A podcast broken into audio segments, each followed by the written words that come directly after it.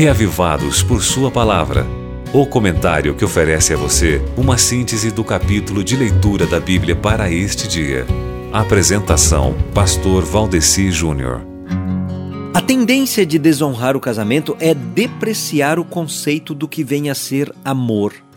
Mas graças a Deus pelas instruções, critérios e inspiração que ele dá pra gente sobre relacionamentos de forma pura na palavra dele em Cantares. Para namorados, noivos, casais casados, a gente tem aqui direta e ou indiretamente orientação, conselhos, encorajamento e amparo.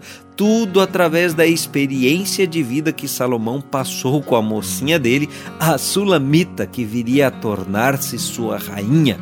Se você é um casado ou uma casada que por acaso esteja passando por trabalho no relacionamento, em Cantares tem sugestões sobre como renovar o romance e a aliança matrimonial.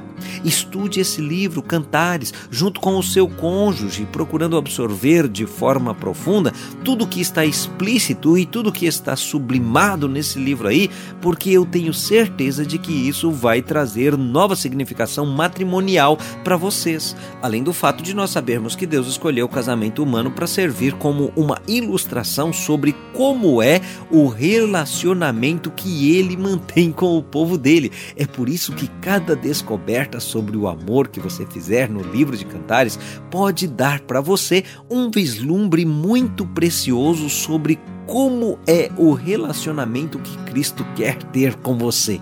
E o foco é que, seja na vida amorosa ou na vida espiritual, os relacionamentos são muito preciosos. Então, relacione-se com Deus hoje lendo Cantares capítulo 7 e até amanhã, tá ok? Você ouviu Reavivados por Sua Palavra, com o pastor Valdeci Júnior.